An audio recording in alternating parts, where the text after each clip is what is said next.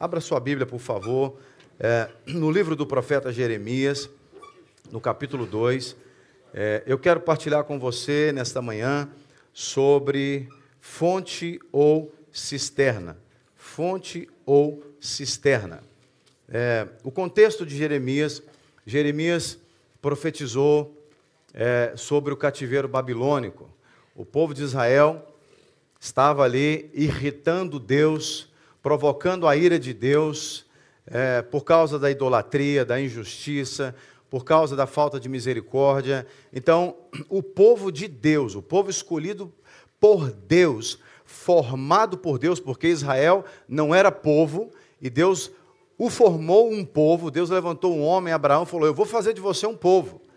E Deus formou um povo, o povo de Israel, não simplesmente para que Israel se sentisse o supra-sumo dos povos, não é? a última Coca-Cola do deserto, não do Saara, mas lá do Negueb, não é? é lá da, do, do, Oriente Médio, não, é? não para que Israel se sentisse a, a, a cereja do bolo, mas simplesmente para que Israel fosse o modelo. Porque Deus trabalha com modelos, não é? Deus trabalha com modelos. Porque como é que as pessoas vão saber fazer se não tiver um modelo para elas. Né? Então Deus, é, ao ver que toda a humanidade é, já estava corrompida, no momento certo ele levanta. Tudo está dentro do plano de Deus, obviamente. Deus é, é soberano em todas as coisas. Então Deus, sabendo que a humanidade iria se corromper, Deus preparou Jesus para vir à Terra mas ele não jogou Jesus na terra assim de qualquer jeito. Durante séculos e séculos e séculos, eh, Deus preparou um povo para que Jesus nascesse de um povo. Então tem uma história, né? Jesus não caiu de paraquedas assim.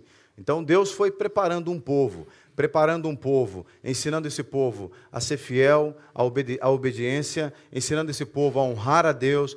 Só que esse povo, por causa da corrupção do pecado, Muitas vezes levanta, muitas vezes cai, muitas vezes provoca a ira de Deus, não é? E eu e você não somos diferentes desse povo.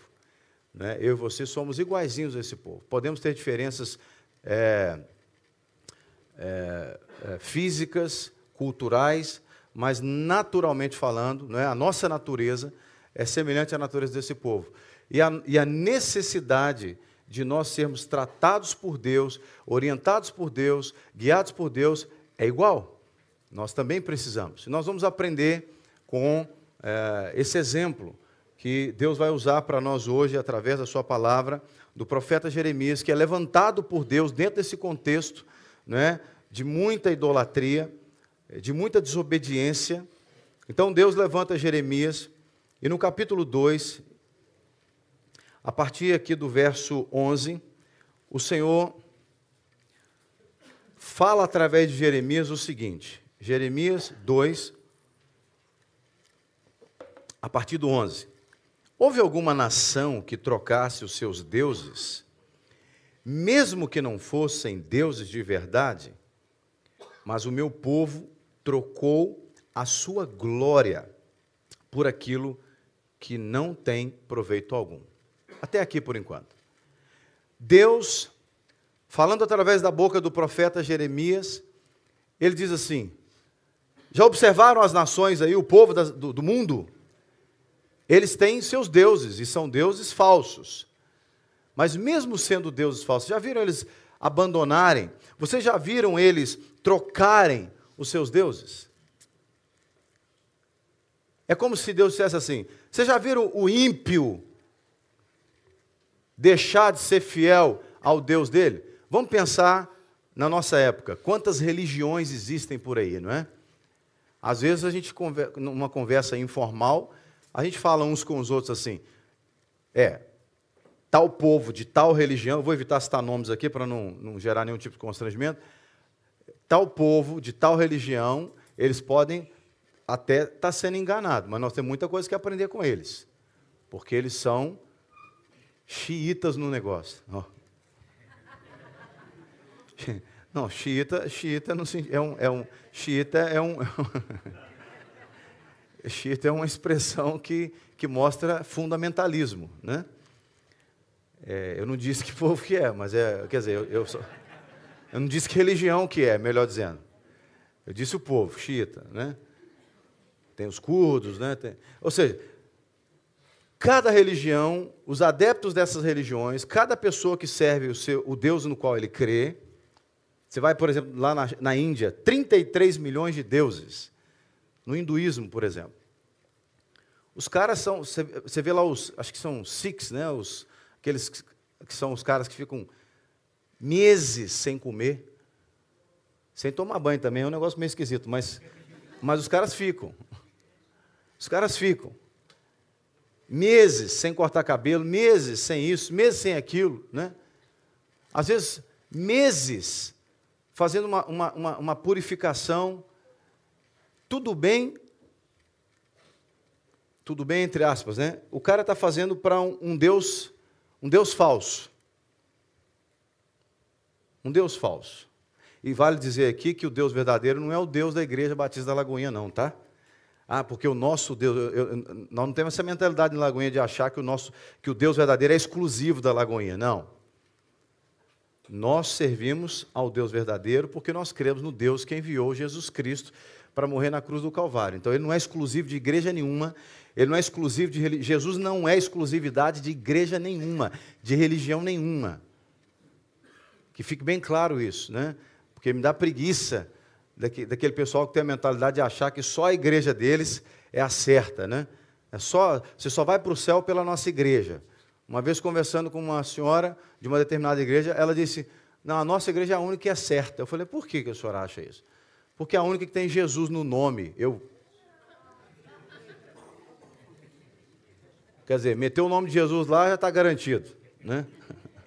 É só pôr o nome de Jesus que está garantido. Vai, vai achando.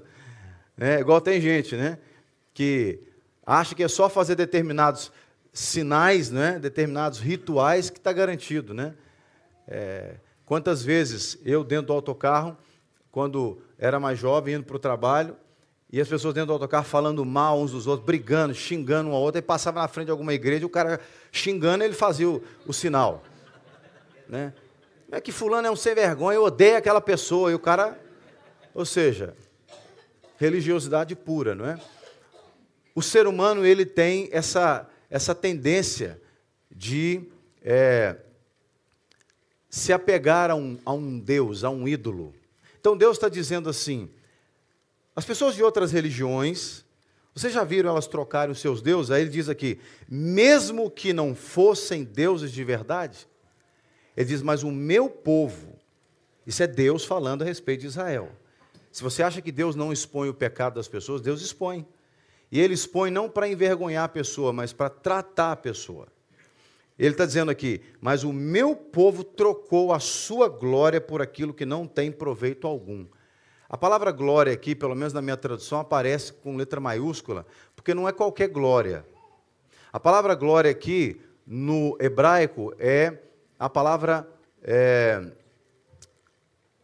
kabod. Kabod significa abundância, honra, glória, riquezas, esplendor, construir. Isso é Cabode. Lembra lá no episódio quando os filisteus levaram a arca, lá em 1 Samuel, se eu não, estou enganado, capítulo 4, eles levaram a arca é, do povo de Israel, e o sacerdote era Eli, tinha lá os dois filhos, Ofini e Finéias, eles levaram a arca, a mulher do Finéias estava grávida. Então, morreram o Ofini e Finéias, e morreu também o o sogro dela, o Eli, o sacerdote. A mulher estava grávida. Com a notícia da morte do esposo e do sogro, a, é, a mulher pariu. E ela morreu. Então as parteiras colocaram o nome do filho de Icabod. Por quê? Porque a glória de Deus tinha sido levada pela, com a arca para pelos filisteus foi quando depois Davi lá na frente foi recuperar. Mas a palavra kabod significa glória. Deus está dizendo: o meu povo trocou o seu ou a sua kabod por coisa que não tem proveito algum. E a glória aqui não é a glória de uma nação que ele está falando. Ah, esse, igual nós, quando pensamos assim, em um país grande, nós pensamos nos Estados Unidos. É a maior potência do mundo ainda, apesar de tantas situações. Então, não é essa glória que Deus está se referindo. Ele está falando, ele diz: o meu povo, ele trocou a sua glória. Ele está dizendo: o meu povo trocou a sua abundância, a sua honra, a, a sua é, riqueza, o seu esplendor por coisas que não têm proveito algum. E quem é o esplendor de Israel? Quem é a abundância de Israel? Quem proporciona para Israel? Vai em Israel hoje. Inclusive, ontem eu falei com um, um, um agente de viagens para a gente organizar. Um, muitos irmãos têm falado comigo uma viagem a Israel. Então, conversei com um pastor amigo que mora lá em Israel. Ele me indicou alguém. Então, ore aí, porque eu pedi o cara para fazer um preço mais baixo possível para proporcionar. Né? Então, é, se você for em Israel, eu nunca fui em Israel, mas já vi vídeos, já conversei com pessoas que foram, já li estudos uma das nações mais desenvolvidas do planeta é Israel. Imagine, imagine que o globo fosse isso aqui. Esse, essa, esse, esse coisa aqui. O, o, globo é redondo, obviamente, mas imagine que o, o mapa mundo aberto fosse isso aqui. Israel é talvez o, meu dedo, ou menos que meu dedo, nessa, nessa, nesse tabuleiro todo. Você imagina, o que é Israel num tabuleiro gigante. Geograficamente é nada. Mas porque Israel tem o seu cabode, a sua glória, a sua abundância, a abundância de Israel está em Deus. A tecnologia avançada de Israel é porque Deus deu sabedoria àqueles homens. A força militar de Israel, Deus deu você está assistindo aí constantemente Israel recebendo bombas e mais bombas e mais bombas, e está lá os foguetes, né, o, o Iron uh, Shield, o escudo de ferro, é, é, que eles vão contrapondo cada míssil. Então, Israel é quem é por causa da bênção de Deus. E Deus está dizendo aqui, mais ou menos 600 e tal anos antes de Jesus, que o povo trocou a sua glória por coisa que não tem proveito algum. Muitos de nós, no ano 2023, estamos fazendo a mesma coisa. Estamos trocando o nosso cabod, a nossa glória, ou seja, a nossa abundância, a honra, o esplendor, as riquezas da nossa vida, por coisa que não tem proveito algum. Eu preciso entender que o Kabod fala exatamente do próprio Deus. Quando as parteiras deram o nome lá de Icabod para o filho de Finéias, depois que a arca foi levada, as parteiras estavam dizendo: a glória se foi. Israel já não tem mais glória. Israel não tem mais glória. E, o próprio Deus está a testemunhar que por causa do estilo de vida deles, eles estavam fazendo coisas que trocavam a glória deles. No caso, trocavam Deus, trocavam a relação deles com Deus por qualquer outra coisa sem proveito, ele está dizendo. E aí, ele diz assim: fiquem espantados com isso. Deus está mandando o povo ficar chocado com a notícia. Fiquem espantados com isso, ó céus. Fiquem horrorizados e cheios de espanto, diz o Senhor. Por que, que Deus está mandando as pessoas ficarem escandalizadas com essa situação?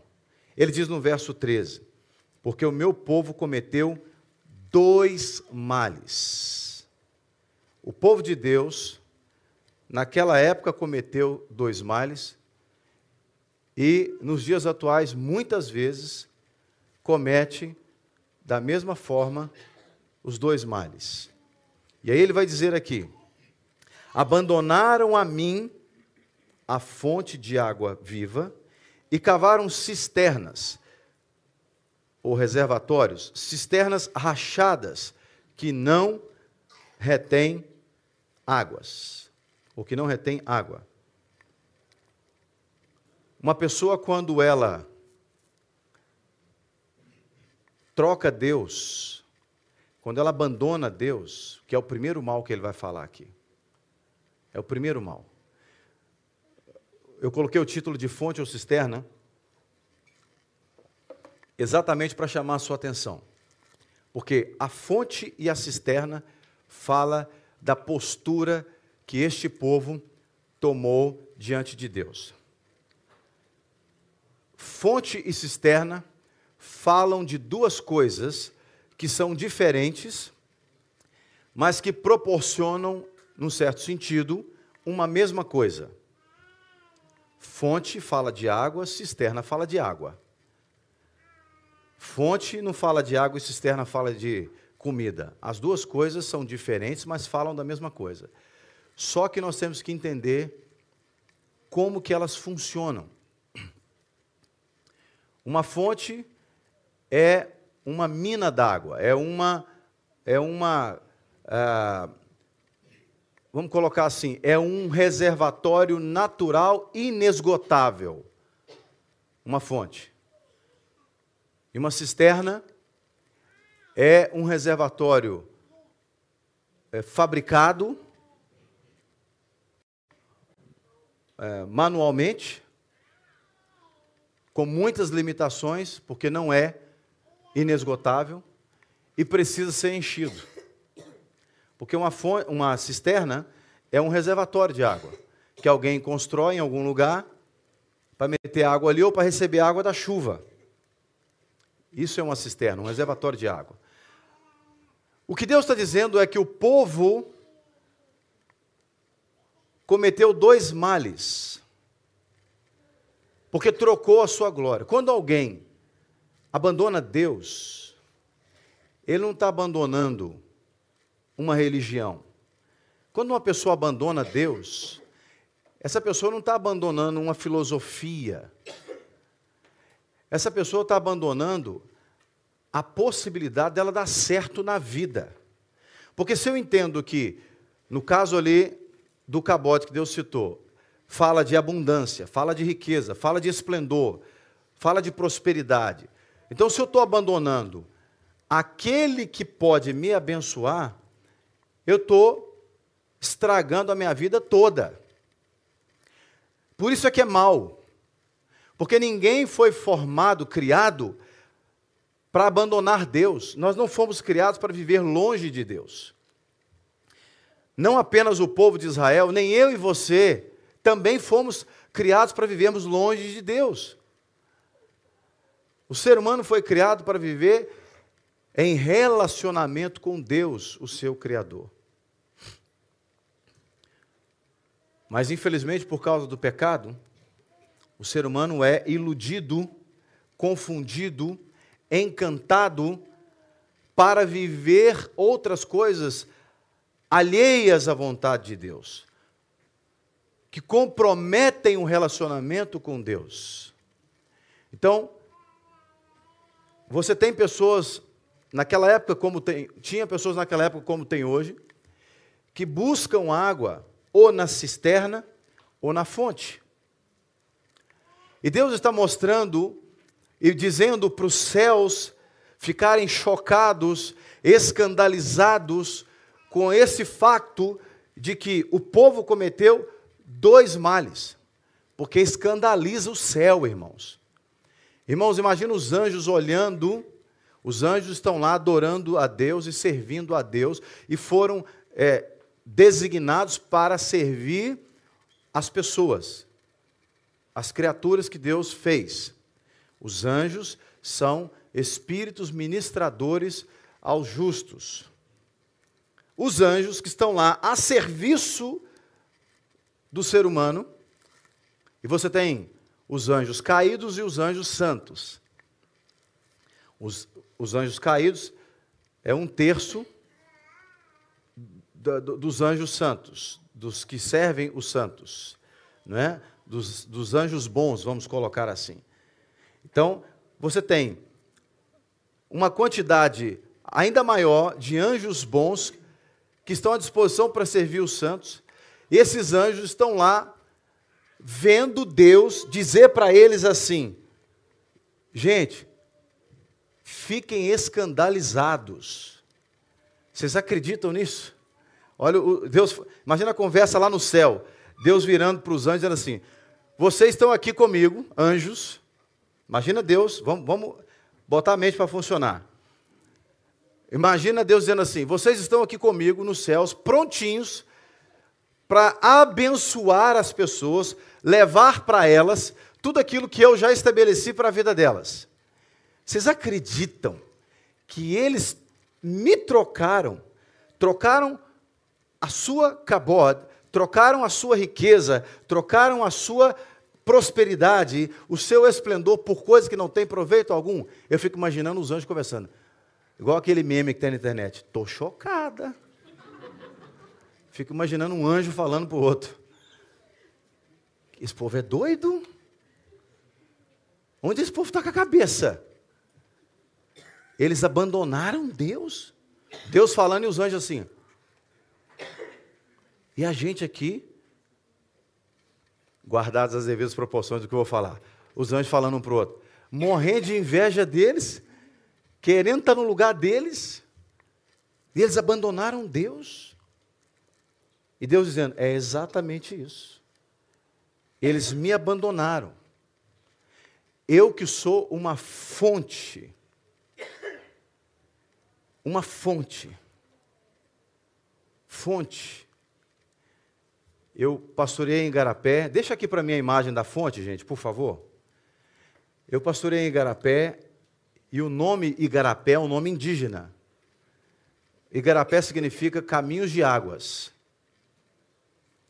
E lá em Igarapé, na montanha, tem uma, uma mina de água.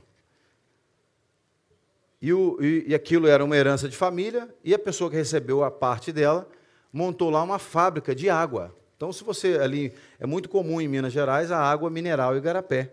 Tem um refrigerante Igarapé que eles fazem com a água mineral. Eu tive a oportunidade de orar na fonte da água. Joguei um quilo de sal na fonte da água.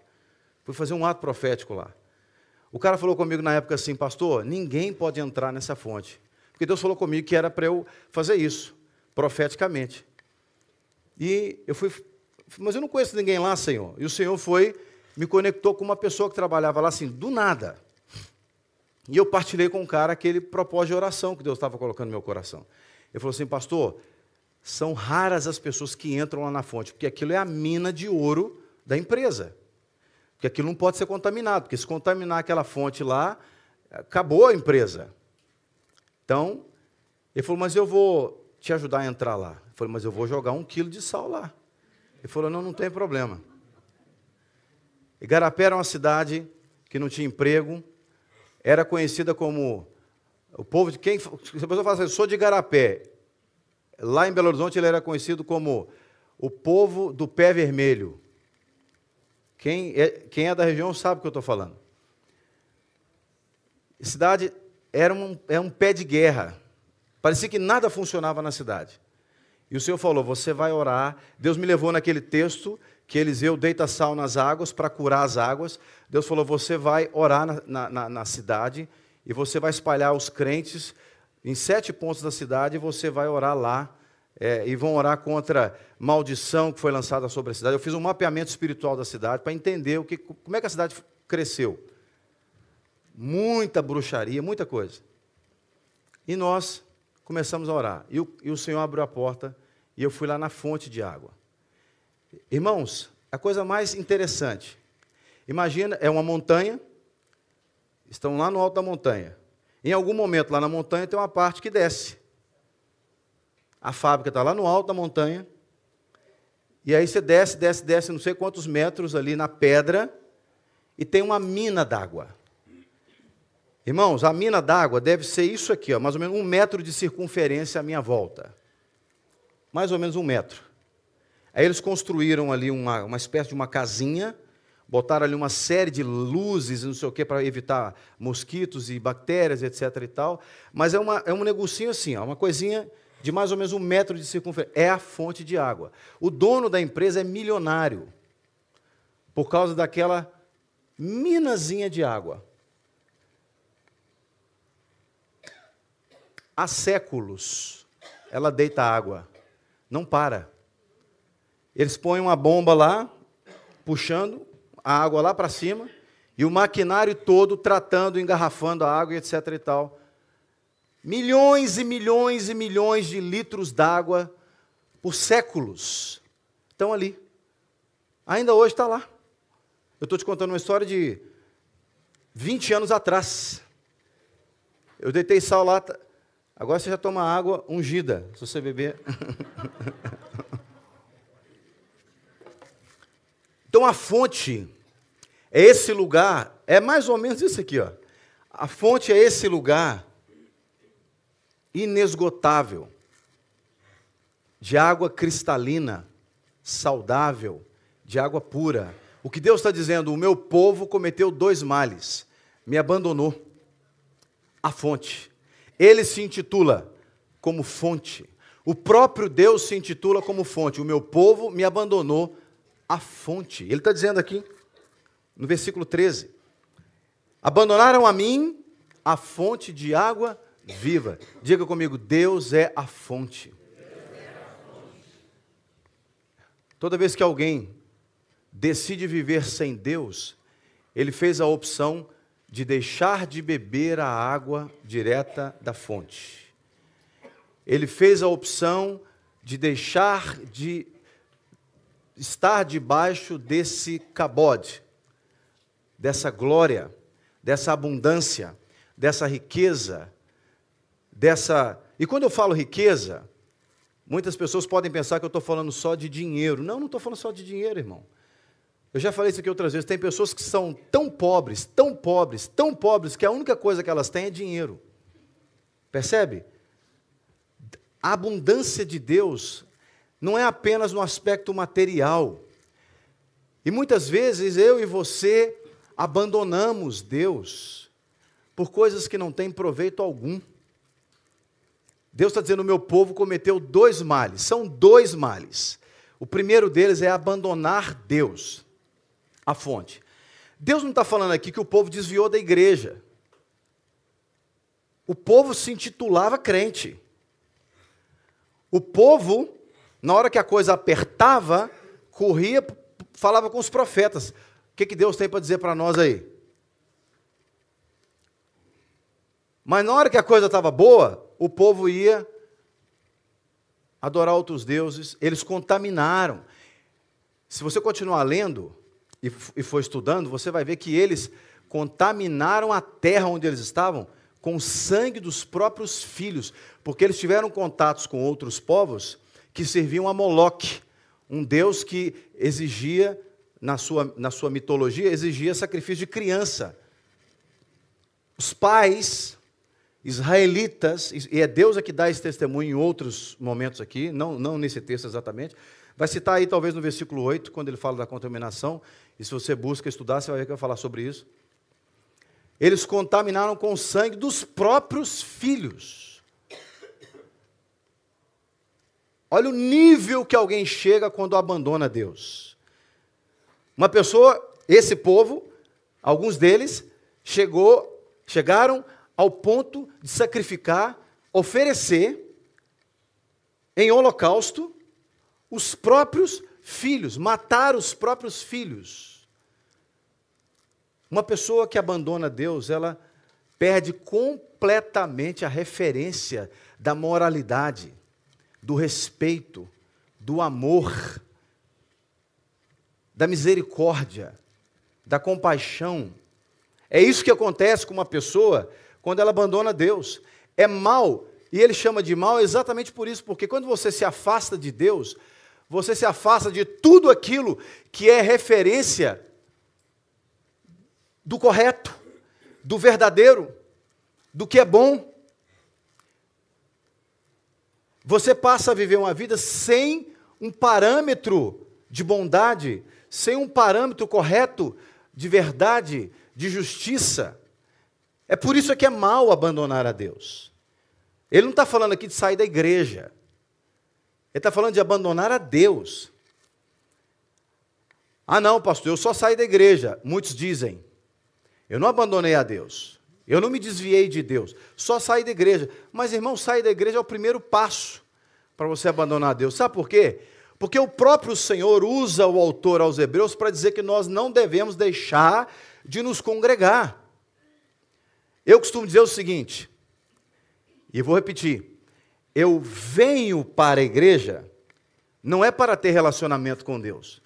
Não é para ter relacionamento com Deus. Eu venho para a igreja é porque eu tenho relacionamento com Deus, o meu pai. E aí ele fala: Bom, você tem relacionamento comigo, meu filho, agora você vai para a igreja, porque eu tenho outros filhos, então você vai se relacionar com seus irmãos. E vocês vão me celebrar por tudo aquilo que eu estou a fazer. Então, a frequência de uma pessoa na igreja é, é, é reflexo real do relacionamento dela com Deus. Ah, então você está dizendo que o contrário é verdadeiro também? Que uma pessoa que frequenta a igreja todo dia, ela então é íntima de Deus? Guarde as devidas proporções do que eu estou falando aqui. Eu estou falando de um, um, uma, uma, uma é, rotina cristã saudável e equilibrada. Eu, por exemplo, sou um pastor que penso que se o um membro da igreja ele frequentar um culto durante a semana e se envolver numa célula, está excelente, ele será um crente equilibrado, porque ele precisa ter tempo para ser crente no trabalho, para ser crente em casa. Você nunca vai me ver exigindo que as pessoas venham na igreja todos os dias. A nossa igreja tem atividade, todos os dias tem, mas para grupos diferentes, situações muito específicas. Às vezes é um ensaio disso, de um grupo, mas a pessoa, quem serve no Ministério do Louvor, é orientado a não só vir no culto no dia que vai tocar ou cantar, é para vir no culto, é para frequentar uma célula, é para ser ministrado. Aí você fala assim, Jean, você então assiste qual culto? Eu sou ministrado toda semana. Toda semana eu sou ministrado pela minha liderança. Tenho reuniões devocionais juntos. Então, porque ninguém dá o que não tem, você só dá o que você tem. Então, é mal abandonar a Deus? Sim, claro que é, porque Deus é a fonte. Ele é a fonte que supre você com tudo, porque Ele é a abundância. Quando ele fala que ele abandonou sua glória, Israel abandonou sua glória, e eu disse para você que glória é cabode, cabode fala disso, de abundância, de riqueza, fala de prosperidade, de esplendor, não é? Fala de construir, de honra. Então, é mal abandonar a Deus porque você abandona a fonte de todas as coisas. Seja qual for a sua necessidade, seja ela no nível natural, físico, financeiro, profissional, intelectual, emocional, espiritual, conjugal, sexual. Deus é a fonte para todas as nossas necessidades. Ele se intitula Eles abandonaram a mim a fonte. A fonte. Ele é a fonte de tudo. Nós não precisamos trocar Deus por coisas que não têm proveito algum. Aplica isso em qualquer área da sua vida. Em qualquer área é financeira, dá para você aplicar na sua vida financeira. Deus é a fonte na sua vida financeira. Ah, mas eu, eu tenho carência emocional, eu, tenho, eu sou solteiro, eu quero namorar, mas eu sou carente. Aplica Deus na sua vida emocional também, sentimental. Deus pode ser aquele que vai saciar a sua carência de um relacionamento. Ah, então, mas o meu problema é sexual, eu sou viciado em pornografia. Deus pode ser a sua fonte de satisfação sexual. Você não precisa trocar Deus por pornografia, coisas que não têm proveito algum. Você não precisa trocar Deus por um namoro, um relacionamento que não vai fazer bem para você, coisa que não tem proveito algum. Você não precisa trocar Deus por um emprego novo para ganhar mais, coisa que não tem proveito algum. Deus é a fonte de tudo que você precisa. E é mal quando nós o abandonamos. E ele disse que eles cometeram um segundo mal. Construíram para eles cisternas rachadas Olha a foto da cisterna. Cadê a foto da cisterna, gente? Nós temos que estar na mesma página, hein, gente? Cisterna rachada. Essa cisterna aí está com água, não sei se você consegue ver, a mais ou menos, talvez ali uns 20 centímetros do, do, do, da superfície. Imagina uma cisterna dessa rachada. Às vezes a rachadura não está por cima, não está vendo. Porque isso aí deve ter aí material aí, no mínimo uns 3 metros para baixo da terra ali. Porque a cisterna é feita com. Cava um buraco, põe tijolo, cimento com tijolo e etc. Faz ali um, uma impermeabilização para não vazar água. E se a rachadura for lá embaixo? Deus está dizendo que os caras estavam construindo cisternas rachadas, que não retêm águas. Se você quiser entender, por exemplo, num outro contexto, a, pessoa fala assim: ah, eu ganho muito dinheiro, mas não sobra nada. Parece que meu bolso é furado. É a mesma coisa de uma cisterna rachada. A cisterna, a fonte, fala de uma estrutura de Deus. A cisterna fala de uma estrutura humana, construída pelas mãos dos homens. Quem é que construiu uma fonte de água? Não foi o homem. O homem não consegue chegar lá e fazer uma, uma fonte de água. Tem que ser uma coisa natural. Nós temos aqui lençóis freáticos debaixo da terra. Muita água. Se você olhar a foto do globo, você vai ver que o globo é muita água. Muita água.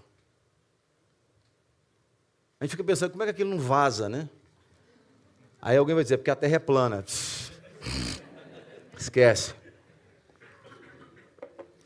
A terra não é plana, eu não acho que é.